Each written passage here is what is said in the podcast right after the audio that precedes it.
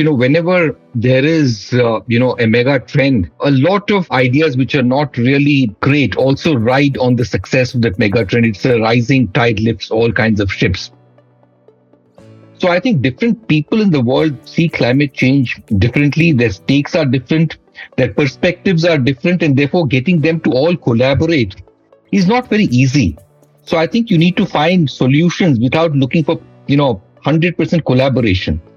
Sometimes it happens in life that certain strengths of yours do not find an outlet for a very long time in your life. You can go through decades and certain one or two of your strengths, which you're amazingly good at, there is no outlet. So for me also in some ways, there was no outlet for my ability to think with clarity and communicate with clarity. Hi, my dear listeners. Welcome back to yet another episode of Inspire Someone Today. We are joined by another inspirer who is no stranger to the startup ecosystem, an engineer MBA, and found his on the startup ecosystem and is a successful author and many more hats he wears. We'll figure that out what it is uh, during the course of our conversation. It's my absolute joy and pleasure to welcome Hari on Inspire Someone today. Thank you, Shrikant. Thanks for having me.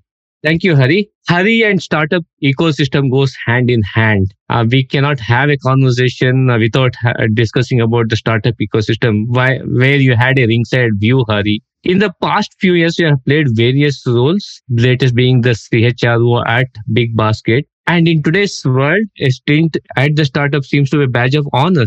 Is adrenaline and adulation exciting what is it on the other side of uh, being part of the startup system? What gives it the high? What are the lows? Uh, just walk us through this uh, brimming ecosystem that is happening all around us in india. Yeah the startup i think ecosystem has been around for a while. You know we had first generation entrepreneurs who set up several of, the, of these iconic uh, it services companies whether they're infosys or uh, you know uh, wipro or cognizant so many of these or almost all of these were set up by first generation entrepreneurs. So entrepreneurship and entrepreneurial ecosystem is not particularly new to India. It's been around for a while, except that in the last 15 years, I think a different genre of uh, startups got built and funded out of India. Those that uh, began focusing on solving uh, many of India's wicked problems. Prior period, I think uh, many of these IT services companies focused on solving the problem of high labor costs in the Western world by leveraging um, low cost talent from India. So I think what changed was uh, we had very young and brash entrepreneurs. Brash is, I'm using that in a very positive way. Entrepreneurs trying to solve many of uh, India's wicked problems and they were funded by a new genre of VCs which were willing to bet on India's problems being solved very profitably. So I think in the last 15 years, we've gone through multiple cy- cycles uh, you know, cycles of hope, cycles of despair, cycles of ups and cycles of downs. I think we've gone through all of that. Currently, we are seeing a funding winter. We are seeing that there's a lot more focus on, you know, creating profitability vis-a-vis just growing the top line. There's a lot of, you know, focus on building some real businesses which uh, take a while to build. It's not easy to build and scale uh, all kinds of businesses in the VC model because the VC model relies on rapid scaling of businesses. And many businesses are not amenable to rapid scaling and therefore not amenable to the VC world itself. So I think the ecosystem is learning a lot of lessons uh, in the process. And I hope that uh, after this funding winter, you know, many lessons would have been learned and the fundamentals of building a business which is um, run them sustainably and profitably will get reinforced in a very big way, you know, in the next uh, year or two. I think interesting points out there. One is the market induced changes that we see happening to the ecosystem, then the funding induced changes.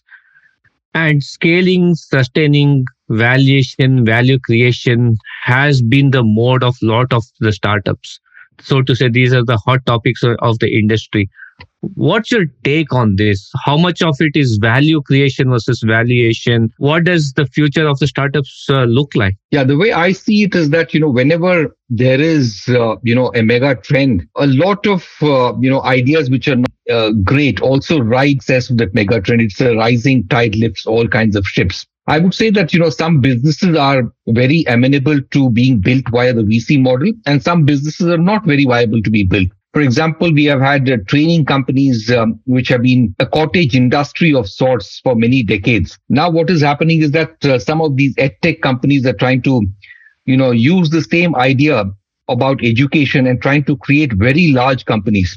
Sometimes I feel, you know, probably uh, you know, this entire industry of education is not amenable to one or two or three large players emerging very rapidly. I think uh, the building them the cottage industry way where there will be place for hundreds of these companies is probably the right answer. But the VC industry has tried to build it uh, in a manner that it will create two or three winners. We are seeing this in the property tech space also. For example, there were so many of these property tech companies, housing.com, for example, Nestaway. We had uh, broker, no broker or broker, um, you know, exchange. I don't remember the names also. 99 acres, Magic Bricks. Actually, none of them are profitable. In fact, a couple of them are already shut down and have been acquired in a fire sale. So I would say that, you know, some of these businesses probably are not very easy to build you know, in the typical VC model where one or two large uh, companies emerge and these are profitable companies. I think, uh, you know, the traditional way of building many small boutique uh, businesses in this space is probably, you know, the better way to build small profitable companies. So I would say that no, we are learning our lessons very rapidly, which is we are figuring out what kind of businesses can be you know, fueled and bankrolled by VC money and what kind of businesses are best not bankrolled by, you know, VC money. So we are learning our lessons, I would say, from that perspective. We are learning our lessons. You did touch upon pretty uh, pertinent points here. Infusion of uh, VC money, the rise of a lot of these uh, organizations. Some tend to rise with the tide, and we, with the whole growth spectrum in mind. What does it do to the culture and people in this organization are they victims of this rapid growth or would they be able to accelerate their skills accelerate in this ecosystem what what is your take and what is your recommendation for people in the startup both the founder leadership community as well as uh, the employees working in the startup in terms of culture in terms of skills to hone in I would just begin by saying that no one is a victim because all of us are adults who made a conscious choice of working for startups when we all had choices working for much larger and more mature companies. So we are all aware of what the consequences are because um, startups are risky by the very nature of their definition and the very nature in which they are built. And many startups, you know, may not ever attain product market fit, may not ever sometimes get the next round of funding, and therefore may not scale and grow profitability. As a result of which, from time to time, many of these startups are likely to right size, downsize, let go of people more easily than mature companies. So that's par for the course. To me, nobody's a victim. And, uh, you know, culture in companies which are growing very rapidly is built very differently from culture in much larger companies. So I think this is par for the course. Um, and my suggestion, if you ask me, is that people should work for startups for the right reason. If they're expecting stability, if they're expecting, you know, their life to go on happily without the ups and downs. If they're expecting that, you know, their uh, career would be one, you know, single trajectory without the ups and downs, then startups are not the right place for them. The reason they should join startups is that they are looking to build something and they feel that uh, they're going to enjoy being a part of the building out journey and are prepared to deal with all the consequences of uh, rapid scale and rapid growth. So I think people who are all working for startups, whether they're founders or employees, are adults making very you know rational choices making sensible choices? And i think uh, you know once you make a choice you have to be prepared for all the consequences around that choice. That's a great call out hari. And you yourself was on the other side of building startups if a few successful successful one as well. Share your insights being part of big basket how it was built and to where it is today what are the key learnings? What are the key takeaways from your own experience? I would say, you know, the key learnings are that uh, once you get the product market fit, then it is very likely that you are going to grow. Whether you grow rapidly, when will you turn profitable? Those are interesting questions. But if you get a product market fit, which means that it's a product that the customers love, and are willing to pay you a price that will make your business profitable in the long run. To me, that's product market fit. So I think, uh, you know, once you get your product market fit, it's a question of you figuring out how to grow and scale the business. So I think companies like Big Basket, they're solving a real problem, which is they got a product market fit, which is there was a genuine need for convenience. and people were willing to pay whatever it took to get that convenience of home delivery of grocery.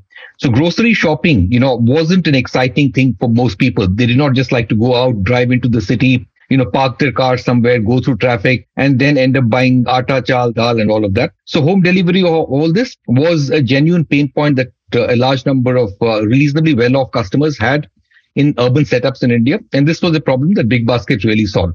Now, the question is, you know, how quickly will this company turn profitable and what are the economics of this business? I think it's up to the founders and the leadership team to figure out. So, for example, for a company like Big Basket, this is a very thin margin business. So there is no room for, you know, any kind of extra expenses, expenses and frills that customers don't value or care for.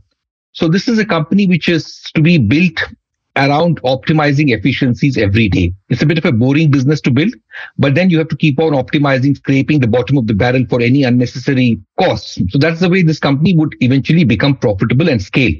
But the product market fit to me was there from day one. Now, if you take a different company like a Zepto or a Blinkit, to me, the product market fit is missing from day one. So this company, whatever it does, these two companies, whatever they do in terms of, you know, trying to scale will never ever be able to scale in a sustainable way because to start with, they were not solving a real problem. There is no real need for a 10 minute delivery of grocery or a 15 minute delivery of grocery.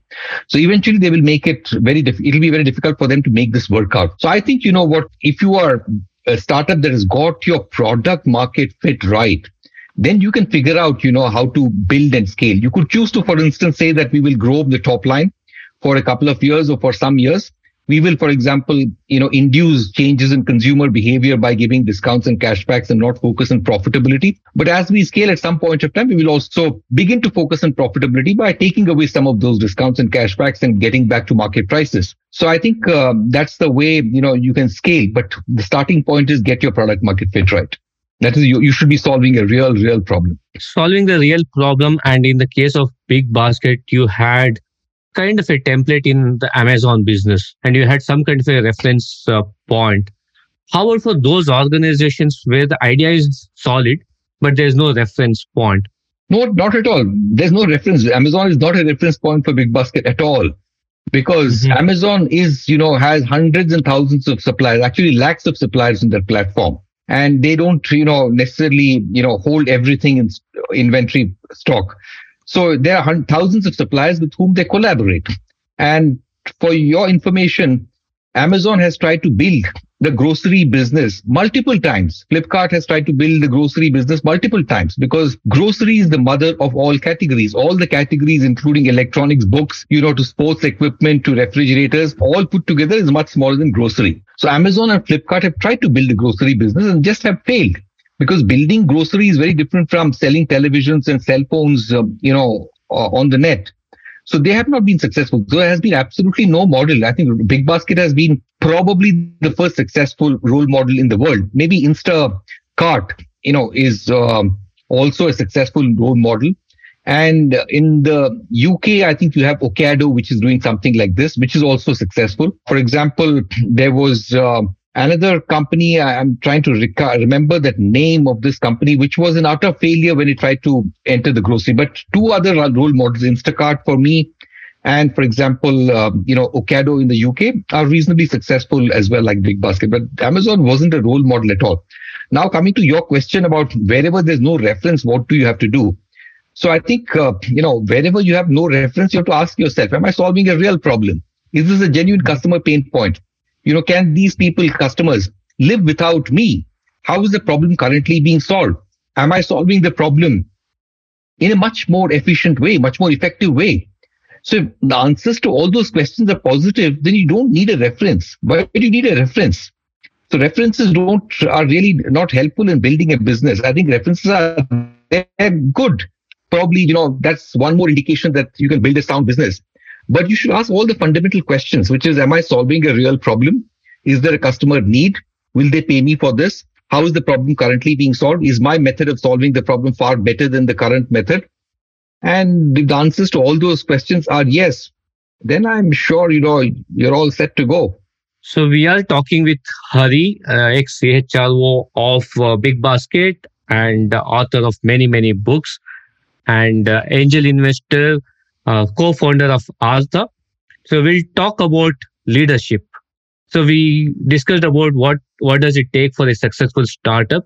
On similar lines, what defines leadership in the current and future world scenario? Where this it's no longer a VUCA world, it's beyond VUCA world as well. So what what leadership traits define the world that we are about to face, Hari? No, I, I don't know at all on, on this question, uh, Shrikant, because uh, you know, it almost looks like, uh, you know, every generation this question is asked, which is, you know, the world is changing. The world is changing much faster than, you know, it, we were used to. So therefore, what are some of the new leadership traits? I really don't think that uh, leadership traits uh, keep changing with time. I think good leadership traits will always endure. A good design will always endure. A chair and a table have been around for you know, hundreds, if not thousands of years, and there has been no fundamental changes to the design of a chair or a table. So I think good things are always going to last. And leadership that was relevant uh, 2000 years back continues to be relevant today, except that the form and shape it might take, the tools that people use may be slightly different. But uh, uncluttered thinking, for example, has been something which is very important uh, today. It was always important long time back ability to motivate and inspire people. You know, Alexander the Great could not have, you know, come all the way up to India, you know, conquered, uh, you know, Persia and Afghanistan and gone through all those difficult journeys unless he was able to motivate a bunch of ragtag troops uh, from Greece to come along with his, with him in, on his journey and share his vision. So that continues to be important today also. I really don't think that, you know, leadership traits, uh, you know, keep changing with time. VUCA world to me, that's all jargon and nothing more than that. So I think basic leadership traits is about leading people. It's about motivating, inspiring people, getting them to join your, their, your journey with a sense of vision, with a sense of ability to, with your ability to execute stuff, thinking with utmost clarity. I think those things don't change with time.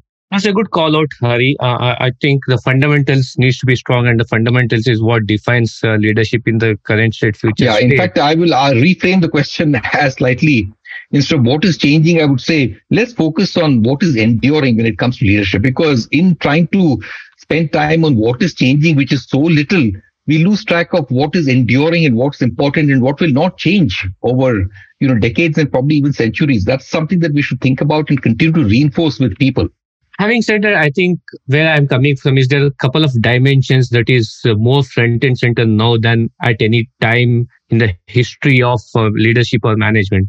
Some of them are, say, the entire climate change that is impacting the world and the role the leader needs to play. The mental health crisis that is happening, particularly the acceleration of the post the pandemic world. So, given that context, how do you see some of the traits that needs to develop or some of the existing traits that needs to sharpen? Yeah, undoubtedly. I said the context of leadership is changing. The way Alexander fought his war will not be the way we will fight our wars. You know, technology has changed. The problems that we're trying to solve are changing. Climate change is suddenly, for example, important. But you know, whatever is leadership which can get people to rally around climate change will not be very different from whatever it takes to rally people around some other bigger causes. There have been equally good number of big causes throughout history. So whatever it took people to rally around to those problems, solving those problems is not very different from the way what it takes to rally people around climate change. And climate change is to me an extremely complex subject for the simple reason that it impacts different people in different ways. The stakes for different people are different. For example, upwardly mobile people in countries like India or any other, you know, developing country where, you know, people are aspiring for a slightly higher standards of living. They're coming from the lowest rung of the socio-economic pyramid and are climbing upwards. If you tell them, you know, please stop consuming plastic, please stop consuming, you know, fossil fuels, don't buy a car, they will laugh at you because for them, climate change is irrelevant. For them, climbing up the social, socio-economic ladder is far more important. So I think different people in the world see climate change differently. Their stakes are different. Their perspectives are different and therefore getting them to all collaborate is not very easy. So I think you need to find solutions without looking for, you know, 100% collaboration. And I say that, you know, if you are operating at a level of a, you know, United Nations or the, you know, president or prime minister of India, America, then the kind of consensus you need to build around climate change is going to be very difficult. But if you're operating at much lower levels when it comes to climate change about how do you dispose of, you know, commingled plastic waste? How do you solve for the problem of, you know, deforestation? then the problem slightly become simpler. So I think um, climate change is extremely complex and we cannot assign, you know, what is the leadership which is required, you know, to address issues about climate change because climate change itself is at operating at different levels. It is contextual. It changes the narrative changes basis the role, the situation that one is in. Yes.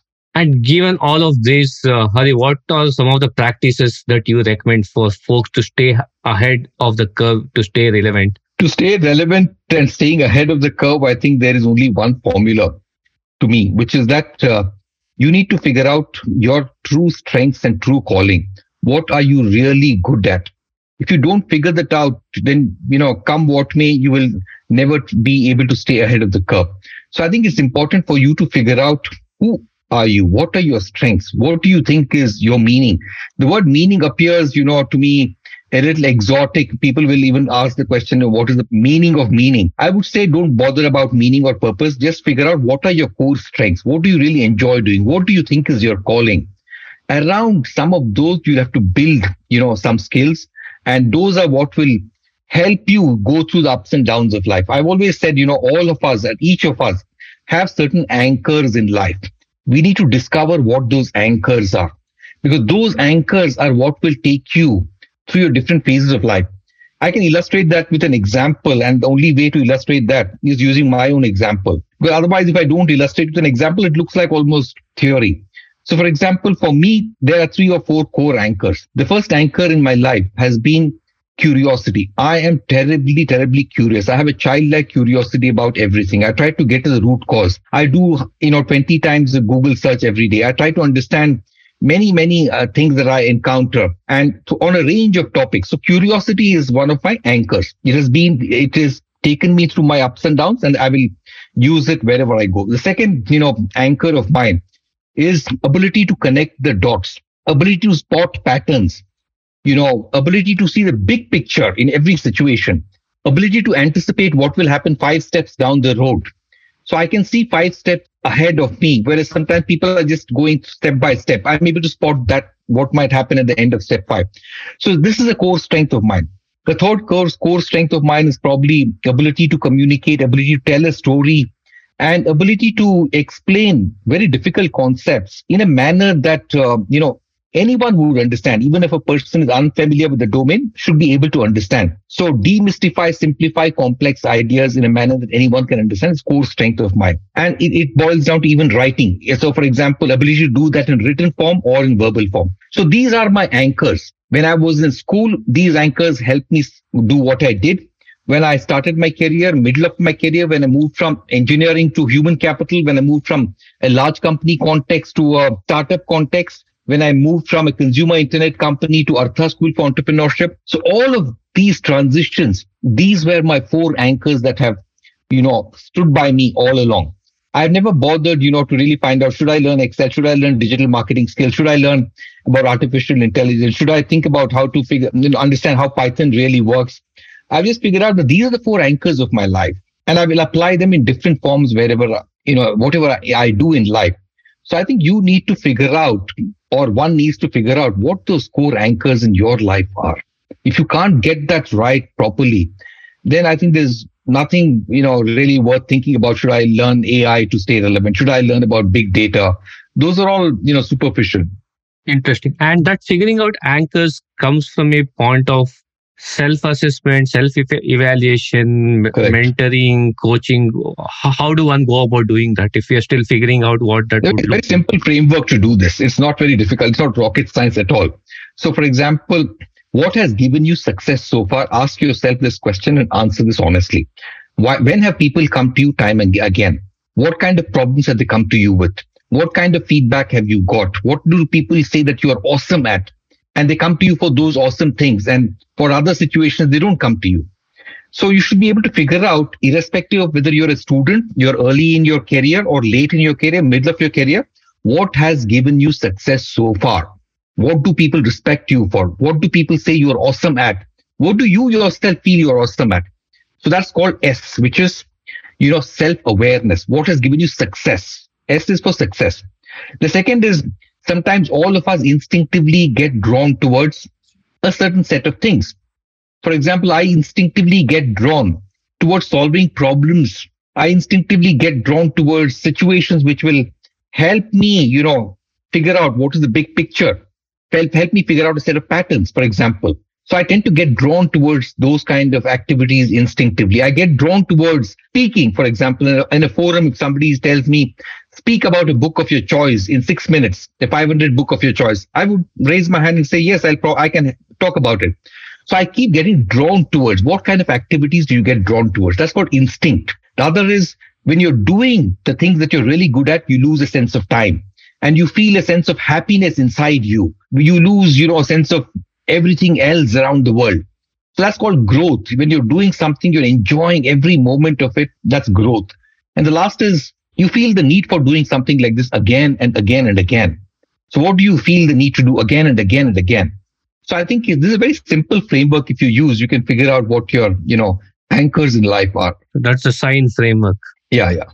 Great. So you did touch upon your love for writing, your love for speaking. So definitely something for us to kind of talk about is in no time, you went on from zero to eight books and still counting. How did mm-hmm. you channelize the author in you? How did you kind of turn out to be that prolific writer that you are today? And what insights our listeners can draw from your latest book, Winning Middle India? Uh, just a crux of that. Yeah. So I would say, you know what, sometimes it happens in life that certain strengths of yours do not find an outlet for a very long time in your life. You can go through decades and certain one or two of your strengths, which you're amazingly good at, there is no outlet. So for me also in some ways, there was no outlet for my ability to think with clarity and communicate with clarity. That outlet came through a, you know, a chance event, which is somehow I began writing on LinkedIn people began to appreciate it. They felt that my writings were authentic, very practical, down to earth, bereft of jargon, bereft of, uh, it was not academic, if you will. So that motivated me to write a book and Penguin decided to publish that. And after that, it was no looking back. So I think uh, all of us need to just be a little lucky as well to be able to find an outlet for one of our strengths.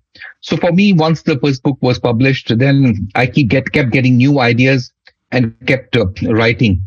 And um, that was uh, it, I would say. Coming to winning Middle India, I think through multiple conversations with my good friend and colleague, um, Bala Srinivasa, we had multiple conversations about where India was going, what kind of problems in India are being solved, you know, how easy or difficult it is to solve some of these problems. We all understood that uh, in the first wave of entrepreneurship that started sometime in 2008 with the setting up of uh, the company like Flipkart, then you had many, many, many uh, companies, startups in India attempting to solve India's problems. But we quickly realized, me and Bala, that most of these founders, many of the unicorns that have got built so far, have focused on, you know, solving the problems of the uppermost 15 million families in the socio-economic pyramid. We felt, you know what, there are about 70 million people there. We felt, you know, those are relatively easier problems to solve. Now, what about the problems of the next 400 million Indians who don't have paying capacity? You know, the top 70 million consumers in India are money rich and time poor, which is they, they look for convenience. Whereas the next 400 million Indians are time rich and money poor. So what kind of problems can you solve for them? What do they look for in the solutions? How do you gain their trust? How do you design your products and build for them? So those we felt are very different from the way products are designed and built for the top 70 million consumers. And we also realized that, uh, you know, things are changing on the ground in India and many entrepreneurs from tier three, tier four towns are coming. You know, they're very confident about themselves. They are able to understand the needs of the next 400 million consumers in India very well because they have been part of uh, those communities themselves. And we felt that this is a mega trend and this is a story worth telling. And Hari, on that line, what does it take for India to be a powerhouse of startups? That's a very tough question to answer. I think it's I can give you very simplistic answers. But the more you think about it, uh, you realize that simplistic answers don't really work well. So I think um, India has uh, already become a powerhouse for startups. We are probably after the US and uh, China, the third biggest startup ecosystem in the world, and Israel is actually quite close behind. So third biggest we are already. We've got built 100 unicorns. I think funding winter has also exposed the underbelly of the startup ecosystem, which is that just by funding, you know, startups, you're not going to build sustainable, long-term profitable companies. So I think some of those lessons are also out there. So I think uh, how the ecosystem collectively learns that building a startup is not a glamorous business. Building a long-term profitable company is difficult. Not all businesses can be bankrolled and fueled by VC money because every entrepreneur now, one of the first questions is how do I raise my, you know, how do I raise funding? That's the wrong question to ask. The question to ask is how do I, what problem am I solving? Is it a good business to build? Do I even need money? Can I not make the business profitable from day one and grow slowly and sustainably? So I think uh, the startup ecosystem is learning some of these lessons. And to me, these lessons endure and get remembered for a longer period of time, India will continue to be home to, you know, many, many great startups. And I think uh, we also need good role models. What happens in high growth phases is that sometimes we end up with the wrong kind of role model. I won't take names, but I think uh, we all know what kind of people who have not built businesses the right way, who have had very serious governance issues. Some of them in the short to medium term have become role models by the way they speak and they engage with the social media and the kind of tweets they put out. But I think some of that will also change. Um, maturing, getting the right role models is also a very important phase uh, of, you know, maturing of a startup ecosystem. And turning back on your uh, role as an author, what is same and what is different being an author and being a co-author? See, I have chosen to very carefully co-author all my books. I've uh, worked with uh, the co-author that really shared my passion uh, for that topic or the theme on which we were to write sometimes my co-author, you know, was more passionate than me about a topic and I uh, found I was discovered by my co-author. Sometimes I discovered my co-author. Both the things happen. So for example, Swati Jena, who, you know, is my co-author for this book uh, called Diversity Beyond Tokenism, Why Being Politically Correct is Not Good for Anyone. That was an idea that she was very passionate about. And, you know, uh, she and I had spoken about this topic a couple of times and she just felt that, uh, our thoughts are quite in alignment. And she just felt that I could probably be a good co-author. She wrote to me, you know, an email she wrote me and asked, this is the topic she's planning to write a book about. Will I want to be a co-author with her? In 10 minutes, my response has been the topic is exciting. Let's do it. So, you know, my decisions have always been, you know, many times gut decisions very quick. I don't, um, you know, spend time over analyzing stuff. In 10 minutes, I told her yes. And the book happened. It's, uh, by the way, uh, it's one of my all-time favorite books as well. I loved um, uh, the way we ourselves wrote it. I'm happy about ourselves. Uh, I can say that with a lot of pride because it's a very difficult topic. Many people have, you know, brushed aside the difficult uh, conversations that are essential to get clarity on the topic, whereas we, you know, dealt with all the difficult issues. We didn't take politically correct positions. You know, we took whatever positions were pragmatic uh, and in the interest of moving society in the right direction. So at places we might have come across as a bit unpopular and politically incorrect, but we felt that was the right thing to do as well. So co-authoring a book uh, is important for me because for me, I don't like to do anything alone. You know, doing something with a co-author gives you somebody with whom you can brainstorm, somebody with whom you can play brain tennis, somebody who, who could be a sounding board. You could run an idea past them. And sometimes when you're lazy to write, the other person can push you. And when the other person is lazy, you can push the other person. When the other person is stuck, you can help the person come unstuck or whatever and vice versa. So I enjoyed co-authoring. I've never authored a book all by myself and I don't think I ever will. That's an interesting take. And as an author, how do you respond to setbacks? Not all books would kind of uh, hit the top of shelves. There will be some instances where the book will not do as much as you expected it to do, or vice versa. How do you respond to these kind of uh, situations? Not at all. I don't respond. I don't even think about that. So, for mm-hmm. example, uh, you know, if a book does not do that well, so be it. I think we took a bet, wrote it, and the publisher took a bet, published it. It did well, didn't well, do not well, not a problem. Getting the message out there was more important yes, than how the any day, any day, any day.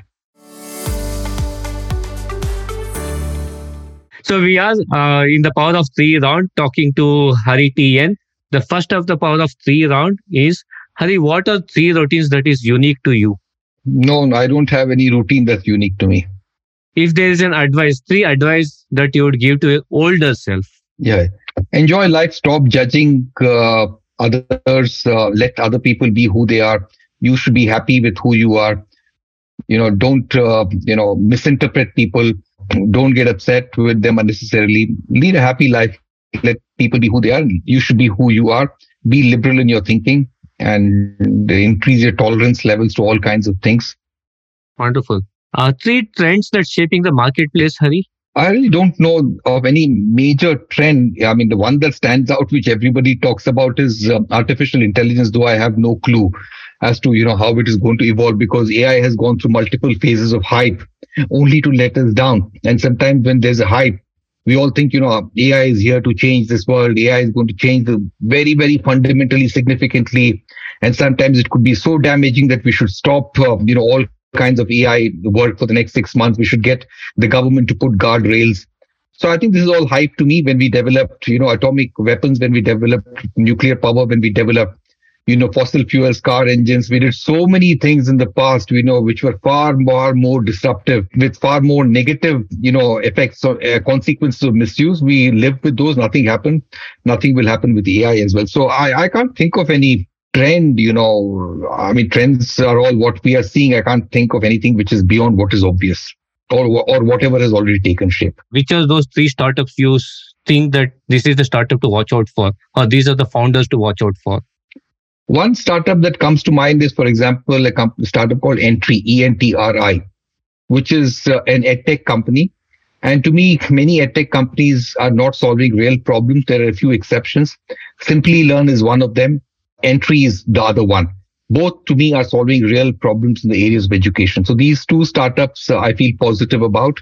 Uh, Simplilearn is far more advanced, uh, far older also. Entri is relatively new and uh, much younger. And I admire the founder who is a person called Hisam, Mohammad Hisamuddin. He's also called Hisam. It's a great uh, startup. I think uh, this will go places. Three book recommendations that Hari has for our listeners. I'm a very unconventional person when it comes to books. For example, I hardly read books on leadership. So if you're expecting books on leadership, then you know you're asking the wrong person. For example, uh, books that a book I read much a long time back, but I continue to be fascinated and reread that from time to time. I read was uh, this book called The Selfish Gene by Richard Dawkins. Richard Dawkins has written multiple books, uh, The Selfish Gene and The Blind Watchmaker. I liked both of them. I also liked, uh, you know, Pranay Lal's two books, uh, Indica and The Virus. Both of them I liked. I, I liked Roopa Pai's uh, Cubbon Park, uh, for instance. I loved that book. I uh, read this book called um, recently Ray Dalio's book uh, uh, about the changing world order. I liked that book as well. Then I recently happened to read uh, the story of the Marathas or the history of the Marathas. I like that book as well. So yeah, I like uh, to read books on science. I like to read books on history. I also like uh, select biographies, not biographies of leaders, leaders, but uh, biographies of interesting ad- of people who went on interesting adventures. So a biography of, for example, Shackleton fascinated me. Biography of Lincoln fascinated me. So that was a power of three section. Hari, thank you so much for uh, taking it on. As we come closer to the home run, a couple of uh, questions before we call it as wraps. In your own words, the importance of journey versus destination and importance of uh, mentors, the importance of all of this. Yeah. So I'm a believer that there are largely two types of individuals. The first category are those who are the destination types, and the second are a category who are both of the journey types. And ultimately, it's not extreme. There are people, it's a continuum. There'll be some people who are partially journey, partially, it's a continuum. But uh, the extremes are defined by a journey oriented folks and destination oriented folks. I'm more towards the journey oriented uh, folks. I, for me, you know, outcomes just are outcomes. I don't really plan or aim a lot on outcomes. I aim a lot for doing things that I like to do at that moment and gradually discovering new things that I like to do. In the process, I might hit some outcomes, but those were not what I looked for. I just looked for that, you know, every year, every moment, uh, every decade being very fulfilling for me. So I'm much more of a journey person. And for somebody who's wearing multiple hats, how do you time box yourself? What's the, what some of the practices that you can share that uh, the listeners can take and implement in their own lives or careers? Yeah. So what I did was that, you know, many things. I think one of the things is, uh, you know, uncluttered thinking. I realized that a lot of time is spent by people in not defining in because they don't define a problem very uh, correctly. So, for example, like you could find a group of people sitting together for two weeks and trying to solve a problem. And many times I have been able to step in and been able to resolve and bring clarity that provides right direction in probably half an hour in a 30 minute meeting. So I think I'm able to think very clearly as a result of which many of my things, you know, I don't take time to do. I do them very quickly. As a result of which I get a lot of time to do other things. So when I was in BigBasket, for example, I focused on building a very good team and I allowed the team to do the work that they should be doing. I didn't step down and try to do their work. Contrary to that, I allowed my team to step up and begin to do my work. And I put them right in front. I allowed them to take decisions, I allowed them to make mistakes. I actually didn't go and help them at, at the slightest trip up they must have had. So I think it gave me a lot of time, allowed people to do their jobs. I genuinely believed I should step up rather than step down. And therefore, I began discovering new things to do and allowed people to do their jobs. I thought very clearly when teams came to me with a problem that they'd been grappling with for a very long time, all it took was a 20 minute, 30 minute meeting to clear the air, clear the cobwebs, and get the right direction. It's a combination of uncluttered thinking and allowing people to do their jobs and holding them accountable. And more important, also giving that empowerment, like you said. Yes, yes. Wonderful. Hari, this has been some fantastic conversation, great insights. This show is all about creating ripples of inspiration. For all the listeners out there, what would be your inspire someone today message? Enjoy your life. Um, you know, do things that um, really give you happiness and pleasure. And I think you're all set. Okay. On that note, do work that matters that's the sage words from uh, Hari TN. Hari, thank you so much for being in the on the show. Thank you for listening into today's edition of Inspire Someone Today. It's been a privilege to bring in these conversations. If you like this episode and have any feedback or comments, do mail me at inspire someone today podcast at the rate gmail.com. Inspiring someone is like creating ripples around us. If you like what to listen, feel free to share them and let's create ripples of inspiration. Do not forget to follow me on my Instagram handle at the rate Inspire Someone Today podcast for all the latest updates. This is Srikanth, your host, signing off, and until next time, keep inspiring.